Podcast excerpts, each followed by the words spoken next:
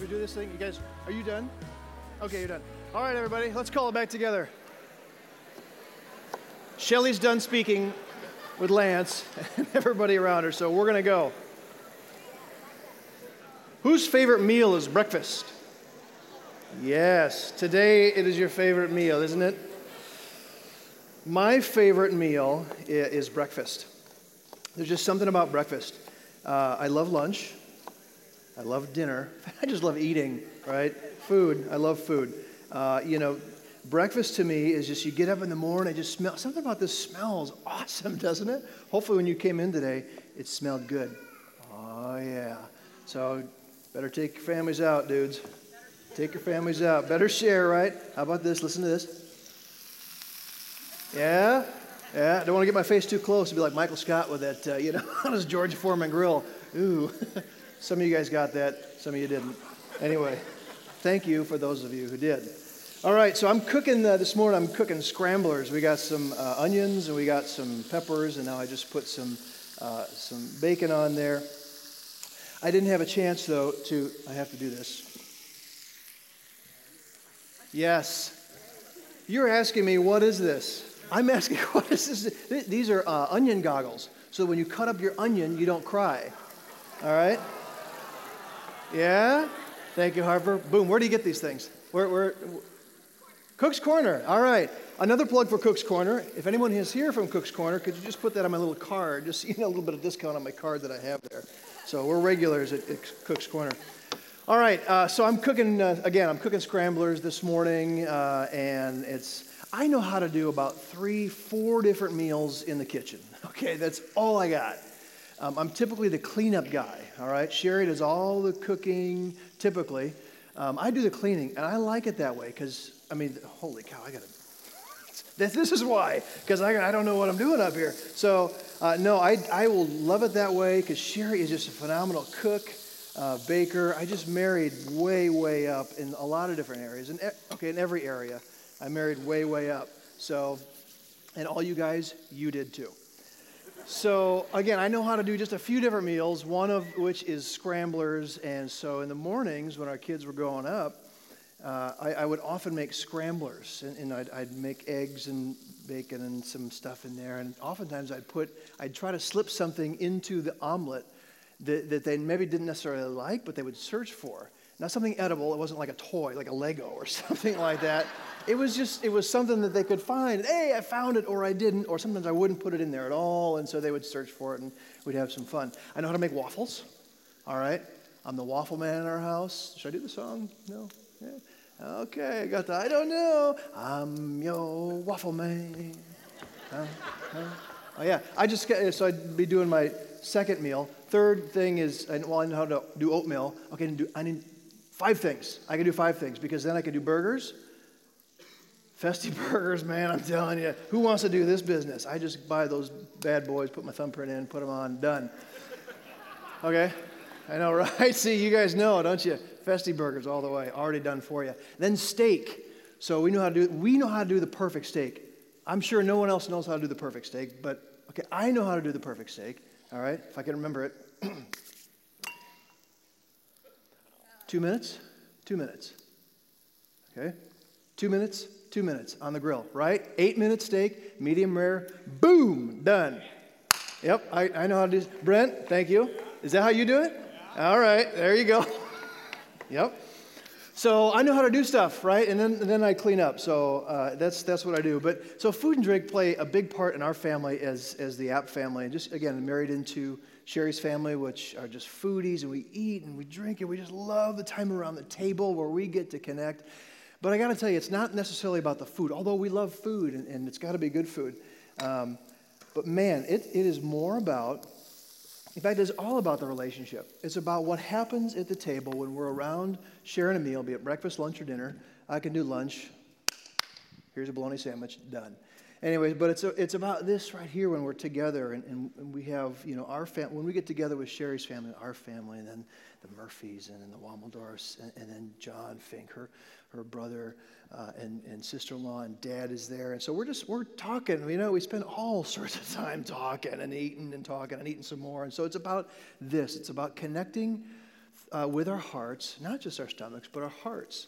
And so we, uh, you know, we, we eat. We love, love to eat, but it's about that relationship. And meals played a super big part in the ministry and life of Jesus. In fact, the culture, uh, the, the culture uh, of, of the Israelites, meals played just a huge part. In fact, if you take the whole of Scripture, we don't have time today to take the whole of Scripture, but let me just, just point some things out from, from the beginning to the end. Beginning Adam and Eve in the garden. Boom, they were put down in the garden and they were able to eat of anything but that one tree, which we know that story. We're not going to tell that story today, but we know that story, right? So they get to eat whatever, man. They got put down in the garden. The most perfect garden, not just plants and stuff, but stuff they could eat. So food plays a big part at the very beginning. And then you, if you read throughout the, the Old Testament, you see the feasts that the Israelites were commanded to have. Not just, hey, we're sitting down for soda crackers and some water. It was like, feast, man, take put a tenth of your put a tenth of your resources aside for a feast. Okay, right, a tenth of your resources aside for one feast. Whoa, big deal. Party, let's celebrate. And it wasn't necessarily about the food, it was about honoring the Father and the relationship there. So there was these feasts that were commanded in, in the Old Testament. And then you think about a few weeks ago when we were at leadership launch, and um, you know, Troy had talked about uh, Psalm uh, 23. I will prepare a table. Uh, you, will prepare, you will prepare a table in the presence of my enemies. See, I can't cook and talk at the same time. It's very difficult for me.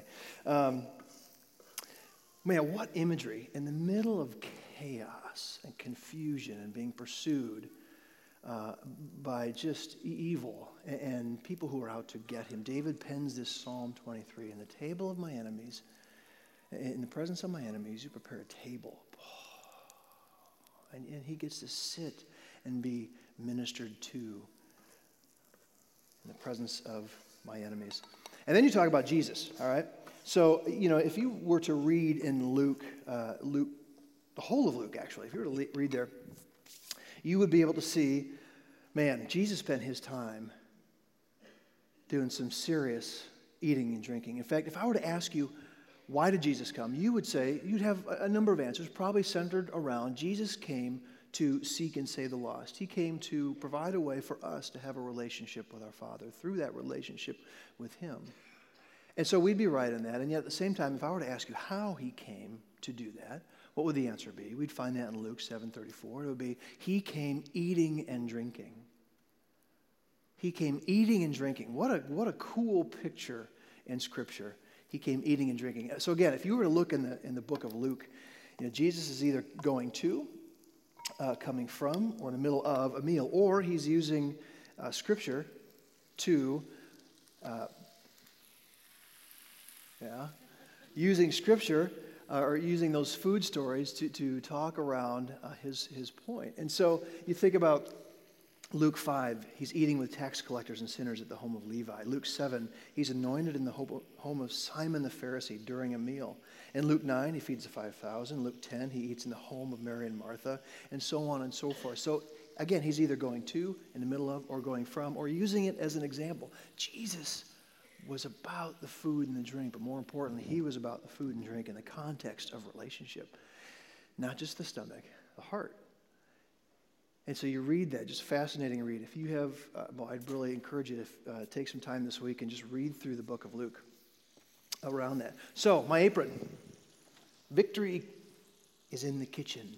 Sherry and I had a chance uh, this past week uh, to go to London and so this is one of the, the posters. I believe it was a World War I poster, and I'm not sure if it actually made it through World War II as well. But, you know, hey, victory is in the kitchen, rations and all that business. But, you know, we could, in our context, say, yes, victory is in the kitchen because we could make meals and we, you know, introduce people to Christ and so forth. But we had a chance to go to London. Came in last night, and, uh, um, man, we went for the purpose of going to a conference uh, there in Kensington in London, an area in London, uh, to Holy Trinity of Brompton. And this is, uh, uh we went to a conference uh, around Alpha.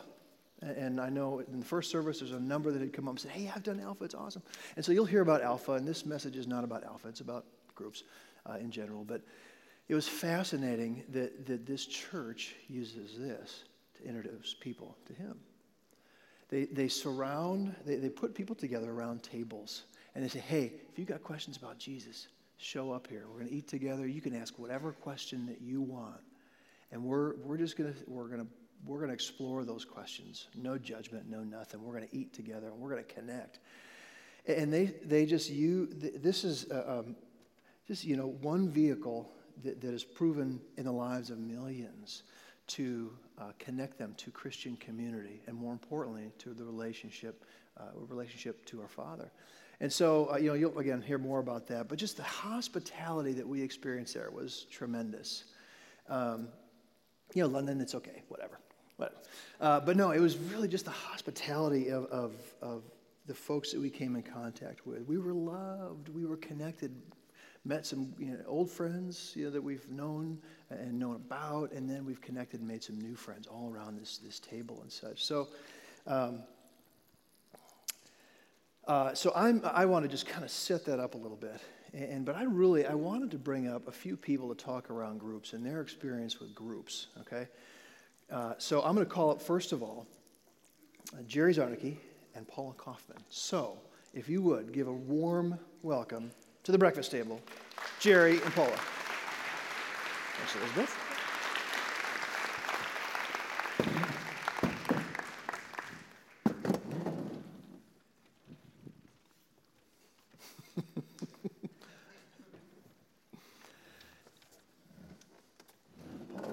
All right, so I want to start off with Paula.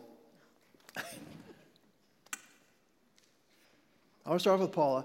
So, Paula um, man, she makes a, some, she hosts some mean, mean meals and parties, man. Just the hospitality and the Kaufman home is just tremendous. And we've had the blessing to be a part and around that table, as have many of you, uh, many times. And so I wanted, you know, I'm cooking and I want to kind of make the leap into groups, and you are just tremendous, tremendous at this hospitality thing. So, you know, tell us why, why is that important, what that does, and how you've got into that.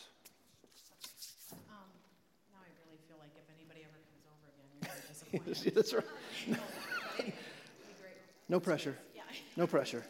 Okay, there's some. Um, I was telling the first service, I, I really come by it honestly. My, um, um, it's a heritage thing for me, and probably many of you that are here. Um, my grandfather came from the um, Met, uh, Mediterranean area, and how he got started in America was he opened a restaurant, and then you know they sent back for relatives, and so I'm tech, you know, I'm a second generation American. So we grew up in not only our church, but our home um, around a lot of meals big meals, chaotic meals, um, craziness.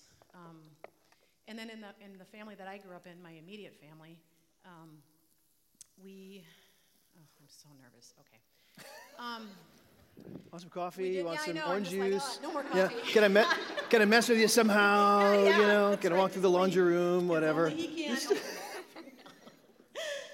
I'm Paula's brother. Yeah, he totally From a different mother, but anyway.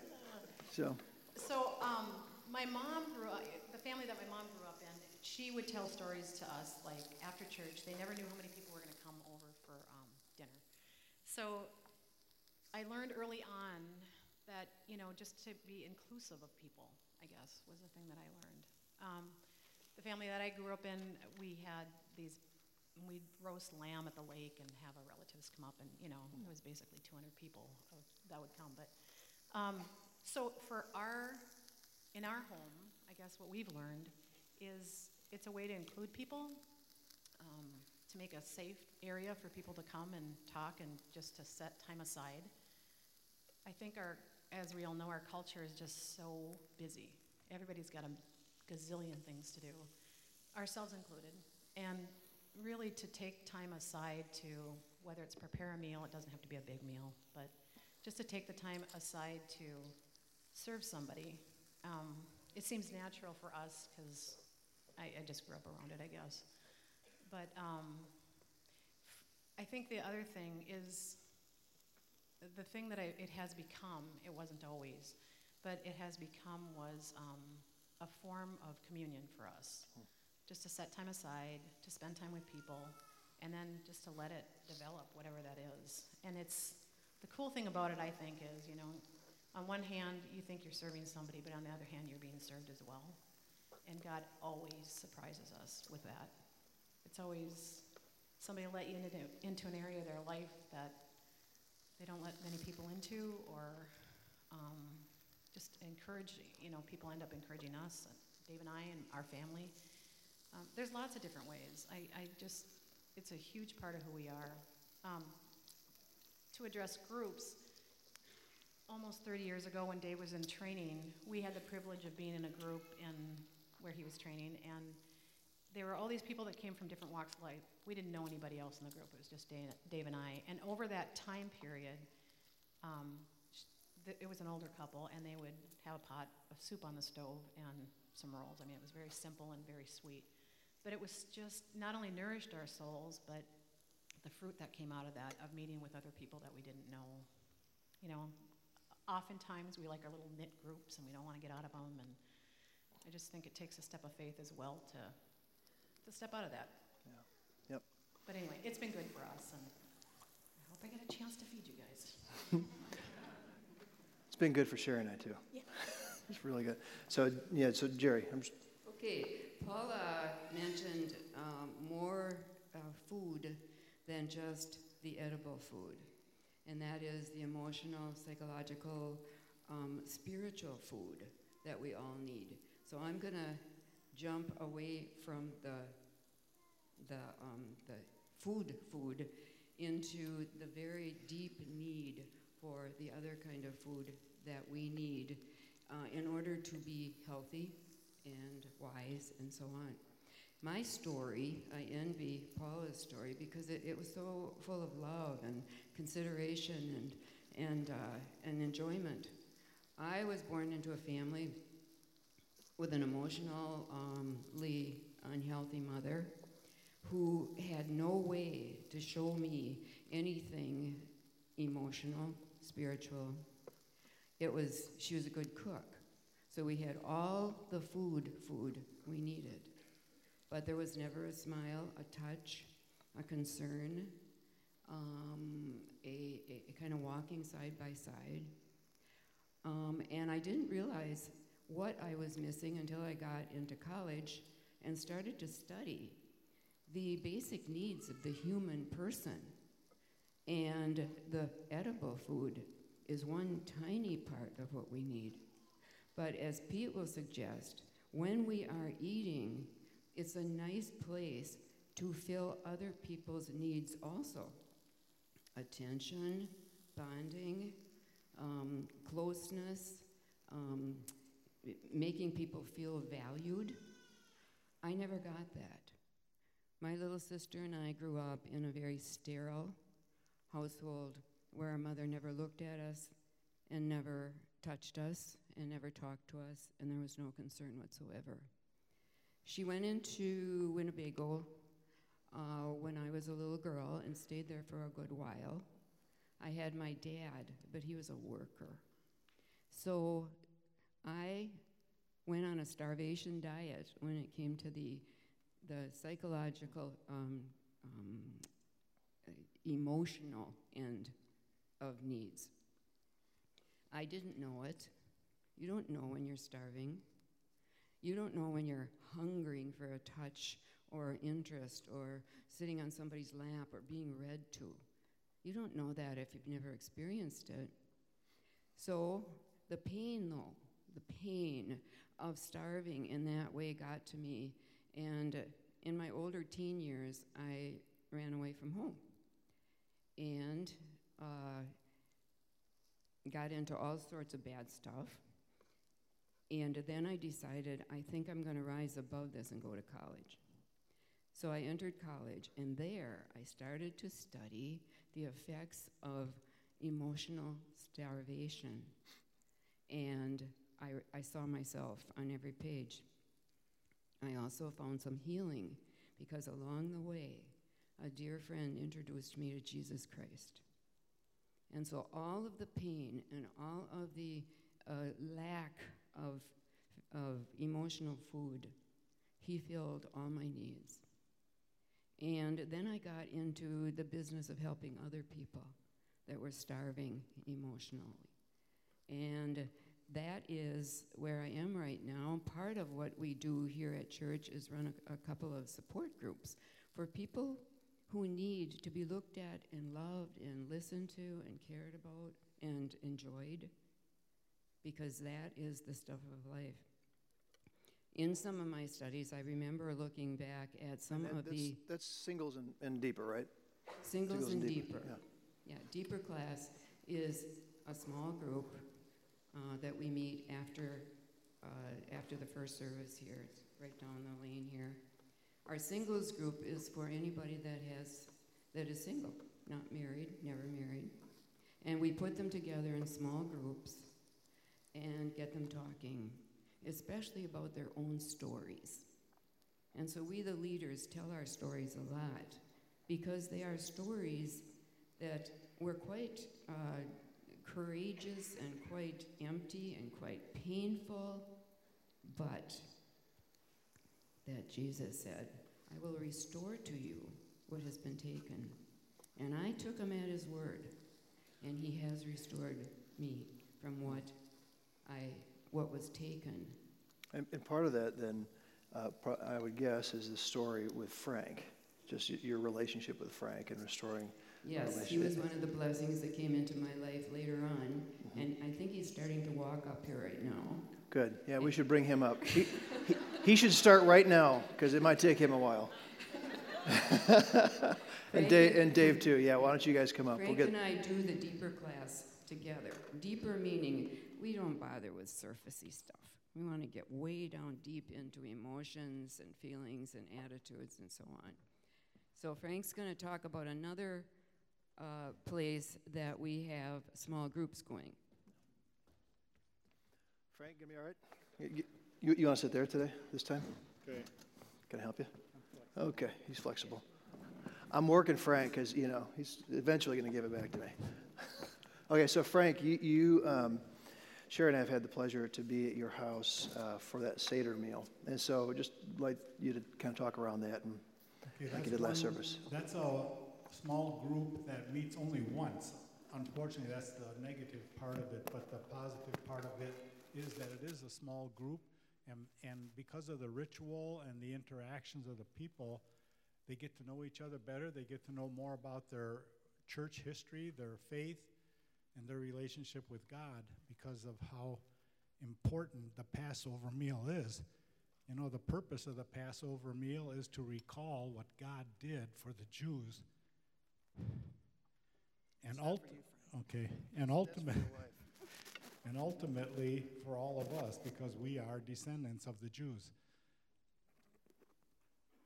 God entered history and took upon himself a group of people, you know, and made them his people. And he was their God. Their only need was to respond to that God. You read the Old Testament and you see a lot of people read it and think, oh, that's a horrible God. He's always punishing them and that. But the purpose of the punishment wasn't to punish, it was to teach. Because he, they were only punished when they moved away from God. Their purpose was to, God said, I love you, you love me. And when they didn't respond in love, then God had to yank them back to realize who He is and what He's doing for them. But let's see, I'm getting off the track.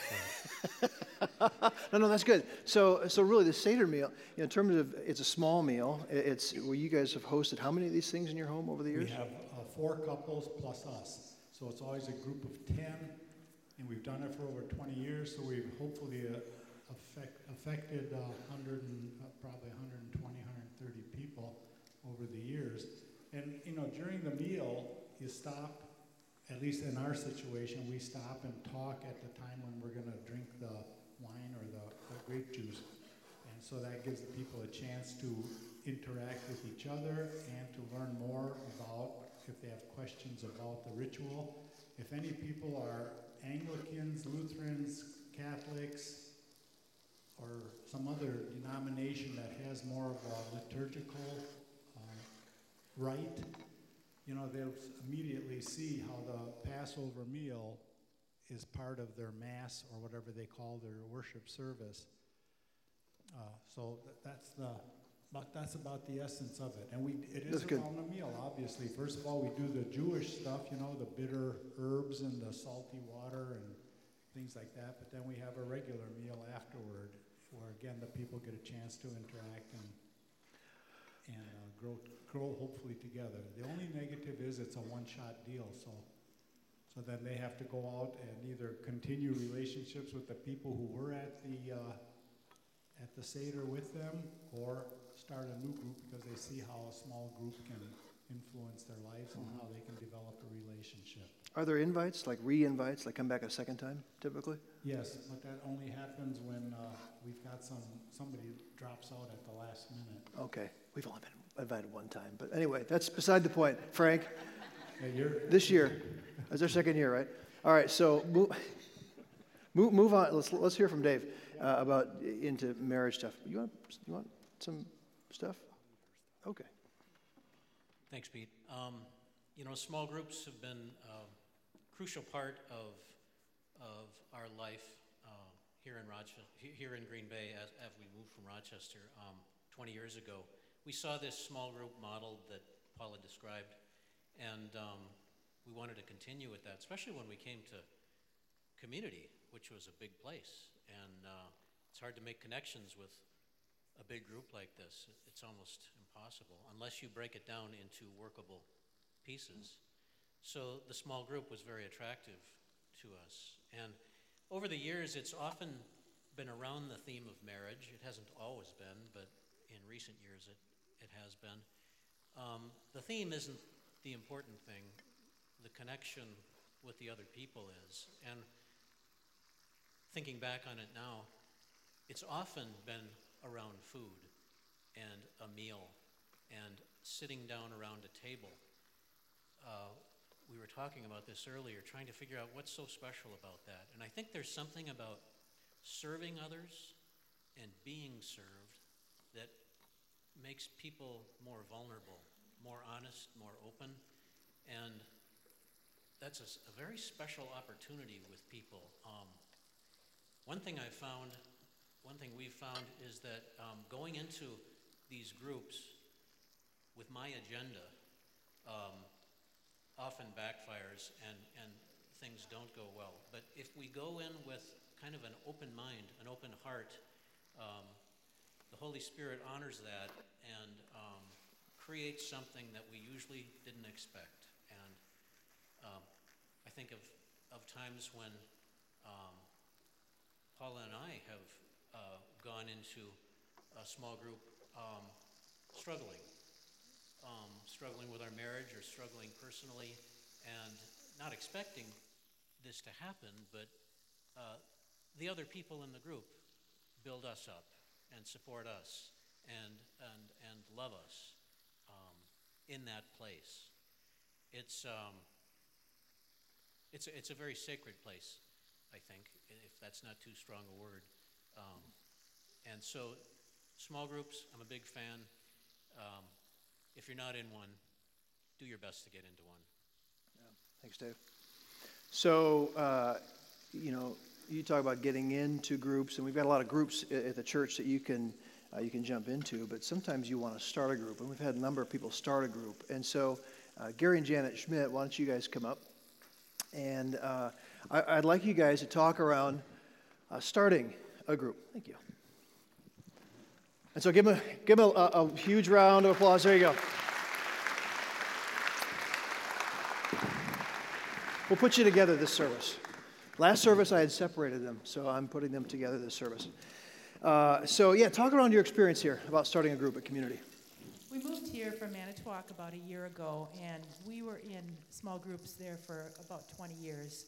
One form or another, we just feel is, as you said, just a crucial part of our Christian faith um, to get together with other Christ followers. You know, the Bible says, when two or more are gathered um, in my name, I will be in their midst. And that is so powerful that that powerful power is available to us when we meet as a small group. And it has been um, so life changing for us. And the answered prayers over the years. Um, I remember one time our daughter was in high school and she was going through a, a health crisis. And the leader of our group stopped the study that we were doing. He said, I feel like the Holy Spirit wants me to stop and, and pray for your daughter right now. And just moments like that, um, you can't put into words how important um, they have been for us. Um, so uh, I'll let you take over. As Janice said, when we moved here, uh, it was about a year and a half ago. We moved all the way from Manitowoc uh, to be close to family, uh, closer to family. We moved into this church because our, our daughter, her husband, and children were coming here. But when we walked in, those were the only people that we knew. Uh, and it took us a while just to get to the point where we decided we, it was time to, to move in. Uh, met Pastor Pete uh, outside uh, after the church service and asked him about it. And we met the following, uh, following Friday. Uh, we talked about groups. At that point, there weren't a lot of open groups, uh, so I asked him if we could start one. And it was a God thing. Uh, we asked six people uh, if they wanted to join a group, and everyone said yes. Uh, the first couple we met, we had met five, six years ago at Green Lake. Uh, and we had talked, we talked to them about small groups at this church because our, our, our children were going here and we wanted to know what was available. Uh, little did we know, uh, Janet would meet this lady at iConnect, and they were the first people we asked, and they said yes. Uh, another couple came up, and at that very moment, and we asked them, and they said yes. Uh, we uh, met a lady at Origins, uh, and then met her later on here, and asked her and her husband. They said yes, and we've now got 14 people meeting at our house. Um, it's been so easy. It, so you know that the Holy Spirit is in it. Truly a God thing. Truly a God thing. And so you, you uh, I mean, you just asked. You, you would, it started with just, I, we want to connect with people. It's just, it's, it started with a need, and then just ask, hey, does, do you want to do this with us? And it just, all of a sudden, now you've got this big group, and you're sitting around a table like this. We are. It, you know, it was, um, like Pete said, it was just, it was just so easy. I'm, I'm sort of an introvert. Uh, I don't like big groups, and it was really took. Uh, this is working for you right now, right? It, this, this, is great. Yeah, is working for you. Okay. Just, but we do have food. This is good. yeah. You're not getting any. I'm not offering you. I don't know. That's because they turned them down last time. but we have. It, uh, I was reminded this last week of, uh, of a friend of ours who talked about small groups, and he uh, at our church, previous church, and he had the uh, the four the four F's. Uh, it was fun, fellowship, faith, and food, uh, and it really works. Yeah. Thanks, you guys. so I, would like to call up another couple that uh, Bookters, why don't you guys come up? You guys, where are you now? There you go. So Matt and Mel, uh, why don't you guys clap for them? Thank you. And so these guys are part of a group that, that meets uh, on a regular basis, and um, I'll let them tell the story, but uh, they have been very much involved with groups. We have a similar story to Janet and Gary. We moved here five years ago and came from a church that um, was really big into groups, and we grew a lot in a small group before. Um, so when we came to GBCC, it felt really big, and we wanted to get beyond the "Hi, how are you?" the meet and greet that makes everybody feel uncomfortable. um, so we wanted to join. A, we knew we wanted to join a small group. Um, and in doing that, we met, not only met people and felt connected, but these people um, truly invest in our family and they've prayed for us, encouraged us, and supported us in struggles, in um, our kids. And um, if we didn't have people to invest in us, we probably wouldn't be where we are today because we know, like we've said, life is busy and crazy. And if you don't have people to go to to that you trust to be real with, then um, it's hard to to make it and to grow the way that God wants you to. So, Matt, let me throw you a curveball. Do like kind of a do. What is he going to ask me? okay, uh, you want to come up here and make something? Um, so, could you talk from the perspective of being a dude? Okay, small groups. Do, do I have this? Am I going to be weeping in my small group? I mean, is there some sort of there's a fear factor I think for a lot of us men to get into a group where we're sitting around a table and you know we'd love for our wives to talk for us and and so um, you know what's comment on that if you could. Yeah. Um, well, before we get into small groups, I was, I, I, definitely had no connections at the church that we belonged to at the time. I didn't really want to connect with anybody either, to be honest. Um, so that was really hard for me. I didn't have any relationships with any men that were really authentic, and um, it was really hard for me to get into a small group. Um, you know, my priorities at the, this was about eight years ago, but um, I, I, really wasn't the leader, spiritual leader of our family. Um, I had a lot of other priorities that were important to me that I thought. But then once I finally met some guys, and um, and then I realized they were just similar to me. Like to drink beers, like to hang out, like to watch football, and had the same kind of issues that I had. And and that's when know, small groups did save me, though they really did. Um, that's why when we came here, it was so important for us to find a group because I just know how much they've impacted my life and um, just helped me as a man and uh, to be a better husband and but yeah it was really it was tough at first but then now these guys are like my best friends and um, you know, I, would highly encourage. It's tough in the beginning but once you get into it you never have it any other way. How long have you known matt and justin? Uh, so justin and matt um, you know since we got here i mean about four years now but you know those you know those guys are just huge in my life. I mean they help me when i'm struggling you know just with all the things you got to juggle raising four boys, it's tough. But um, they help guide me when I'm struggling, and I help keep them on the right path too. So we're kind of all in it together. Yeah, you guys are tight. It's just fun to meet with you guys and, and watch you guys just uh, connect and you know give each other sucker punches and stuff. It's yeah. just it's fun to watch watch that. Cool. Um, all right, so uh, I got another one. I want to come up. So Brent, come on up, and Brent uh, there you go. Yeah, give him.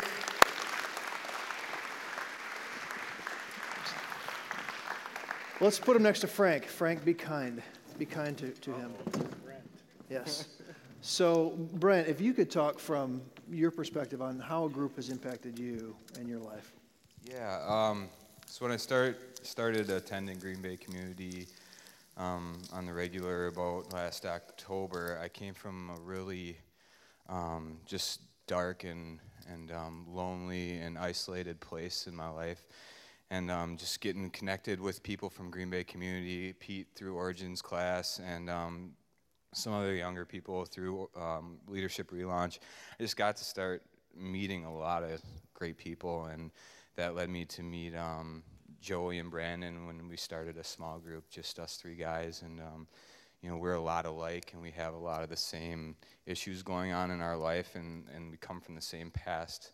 And um, it's just really awesome to be able to connect with a couple of guys that are on your level and um, totally spill your heart out and not be judged and be more encouraged by that, you know. And, um, and I do a couple other ones too, like uh, the garage on Saturdays and and um, you know, so I really encourage the younger people in here, um, both both guys and gals, to just really not just stay in your age group and and more so explore, um, you know, people that have experienced a little more life than you have, and uh, to hear that knowledge and wisdom, so you don't have to necessarily stumble and fall, maybe like they have beforehand, and, and you just get that in your life, because um, that's really helped me just hearing the the older wisdom, I guess, too. So, yeah. So, and I want to bring up Brandon again. So I had surprised him in the first service. Just, just you got to come up. Come Get on up, here, bro. so he was. So Brandon. So I just say, hey, sometimes God uses groups to to you know bring in new people, and it's kind of a surprise. So I surprised him, and he was very kind to me that that he didn't you know take me out back and give me a little, you know, whatever, when I surprised him to come on up. So this one's not a surprise, but I do want you to speak though, from your perspective. You're in the same group as Brandon. Now, you guys didn't know one another uh, before this, did you? You and Brent, I mean? No. So, give your take on the group and what that group's done for you. Okay, so my group that me, Brent, and Joey are in right now kind of stemmed off of a group that I was in with another two guys. And I really learned to be vulnerable and how powerful that is to just learn how to be honest with yourself and other guys and how strong that really makes you to uh, get emotional and vulnerable. And me and Brent met through uh, his friends that he met through leadership relaunch. And now all of us are friends. And when our small group ended, I asked Brent if he wanted to do one, and and then Joey got involved. And me and Brent's friendship has really grown a lot, and uh, we depend on each other, so it's pretty awesome. Well, do you have been one that sought out community? You, you had to ask, hey, well, you want to do this with me? Um, yeah. You and I kind of started that way. Hey, can, yeah. can, we you know, get together? You had kind of sought that out. And so sometimes you got to, I mean, sometimes you, you yeah, got to get out of your shell. Yeah. Because if you just sit on the bench the whole time, you can never play the game. And I don't think God wants that. Right. Yeah. Cool. Thanks, dude. All right. Can we thank these guys for coming up? Appreciate that. So, hey, as these guys make their way off and the band comes up, uh, and I shut down the operations here. Can I encourage you? You guys heard some great stories of, of people that would get into groups and that have, Frank, you're going to finish it up. You can take that back to your place if you'd like. You know, I got some more bacon. So, so he's, gonna, he's right, of course. yeah, uh, Frank, do you, need, do you need a fork? Oh, he's got one. Salt and pepper? Anyone? Okay. So can I, can I encourage you and, and just You've heard some great stories of connection in the heart through the stomach and the food, but the, the, the important thing is the heart. And you've heard the life change that's happened uh, around a table, around a group situation. Man, we've got a ton of groups. For, for those of you who are young or not so young, and, or single or married or all over the church. And if I could encourage you, if you'd like to join a group, to go to uh, the Connection Lounge, they can answer more questions. Go to the Information Center, they can answer questions. Show up here afterwards with me. Go to our website, ton of different groups to, to join. But if you'd like to start a group, that's something that you might like to do too. Uh, you can do that. Um, you, you, heard it right here. These guys asked, hey, I need connection. Can I start something? You can start something. I had someone come up afterwards at the first service, hey, uh, did you get my email? Yep, let's sit down and talk about that group and, and start something. So you often have to step out of this big crew and ask a few people, can we do something? Uh, as, we, as we close this part, uh, there was a meal that Jesus was eagerly, earnestly anticipating, just really wanted to, to engage with his disciples. And so they sat down and they had a meal together. And Jesus had talked about here's what's going to happen I'm going to suffer. And just, you know, as we share the bread and the wine, uh, let's talk about that and connect and kind of celebrate and, and, talk around that. And we know that as the Last Supper. And yet we treat it oftentimes, don't we, as this corporate sort of ritual. We go and we take the bread and the cup and we sit down again. But it started as a meal where God, through, you know, God said through his son Jesus, hey, here's what I'm going to do. And we can come to the table with celebration and joy and stories of life change with tears, with sadness. Come as you are uh, and come to remember what uh, Jesus has done for you and for me. And, and so, you know, the guidelines we have in Scripture are that if you consider, if you have a relationship with Christ, this table is for you. But we're asked again through Scripture, if you if you don't have that relationship, if you've not stepped into that yet, uh, to just just wait, wait until you do. But but our chance around this table, uh, those of us who've entered into that relationship, man, celebration and joy and tears, He'll take us. no matter where we're at. So um, I'll pray for us, and then we can move into a, a time of response. Thank you, Father, for your. Uh, thank you for food. Just thank you so much for the blessing and the gift that that is, and and knowing that sometimes we do struggle with that. Thank you for meeting us in that struggle. And so, Father, thank you for the chance to celebrate what you have provided for us uh, through your Son, Jesus. And so, Father, we come to you in celebration, in joy, and, and love, and, and thankfulness. And also, Father, I know that some of us come to you this morning uh, with heavy hearts. And so I ask that you would meet us where we're at and minister to us as, as you will through your Holy Spirit. And so, Father, we just we pray these things, and, and we would love to meet you now. Uh, pray this in your Son's name. Amen.